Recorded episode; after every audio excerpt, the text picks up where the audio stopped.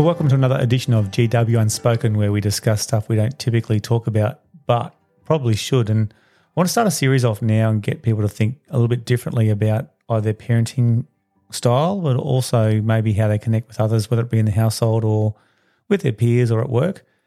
And I suppose this has come across because there's been a lot of feedback coming back on the in8code. And the in8code is a business we're running that talks about holistic health and how we can get ourselves on track. And we talked about nutrition movement, the importance of mindfulness and lack of technology, how we can build community and culture, the importance of sleep, gratefulness, and also purpose and leadership. And I want to put all those in together in a series that is short and sharp and direct to the point and hopefully give you some skills and strategies that have been research, I suppose, driven, but also how we can put them together from a variety of aspects. And I'd love your feedback to see if this helps you. I've been reading a book recently called Be a Parent, Not a Pal, and it's from Def, Dr. Jeff Kemp. And it's so crazy. It's 2010 he, he wrote this book. And he talked about how back then, like we're talking nearly 14 years ago, where brains and bodies don't mature at the same time. And they're significantly different. And we probably presume that because of the, the way food is different and it's not the same nutrients out of the soil. And a lot of things are modified. And so our, our bodies become mature earlier, but our minds don't keep up because our brains aren't mature. And especially for boys or young men, it, it's still a longer delay.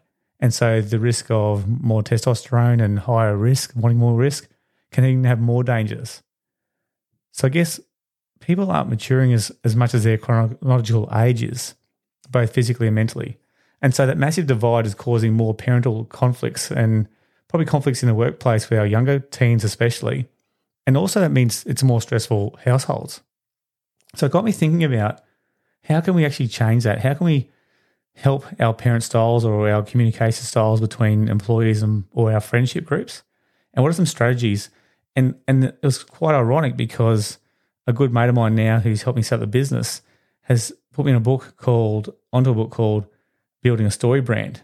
And it was from Donald Miller.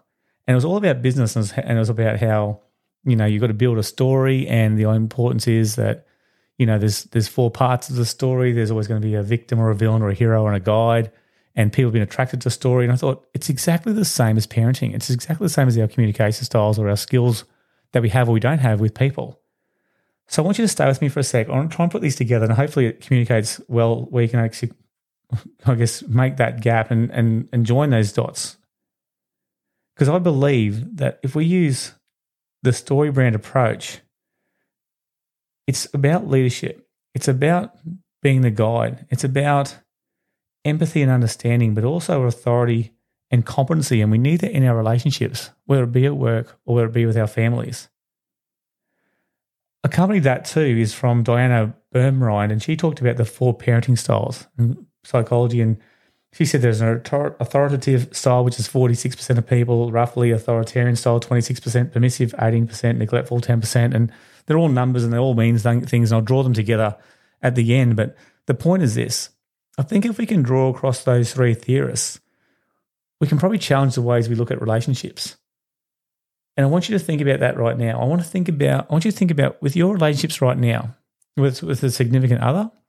It might be an intimate relationship where you're a teen and thinking about your relationship with a, a sibling or a parent or a caregiver. Whether you're a, CEO of a company or an employer, how you're working with other, I suppose, communities or or you know, high end conversations to seal a deal or with your your staff or parents out there, parents and guardians. Maybe this is something can sort of, you know, you get sick of having the same, sick and tired of being sick and tired of the same relationship problems. You feel like you haven't signed up for this. And it only makes you feel more stressed and more worried. And you think, what the heck? Why has things changed? Why can't I get back to just normality? And then it's actually stressing out my whole day.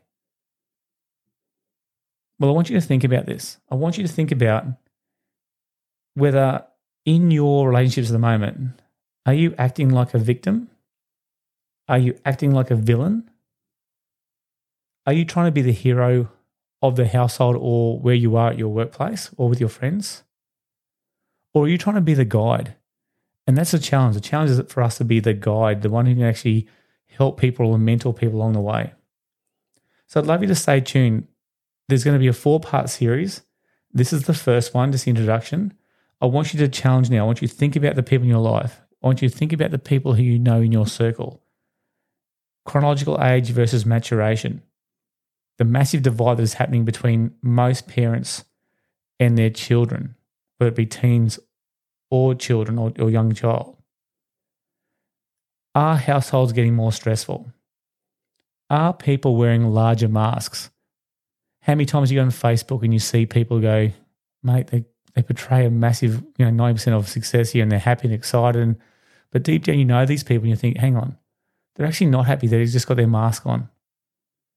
Well, maybe this is a way. Maybe this is a way you can stay tuned and think about how this can actually change your relationships and your connectivity. And I'd love to hear your feedback, but I'd love to also see if you'd like to get something out of this and it actually is something for you. So stay tuned and thank you for joining us for GW Unspoken.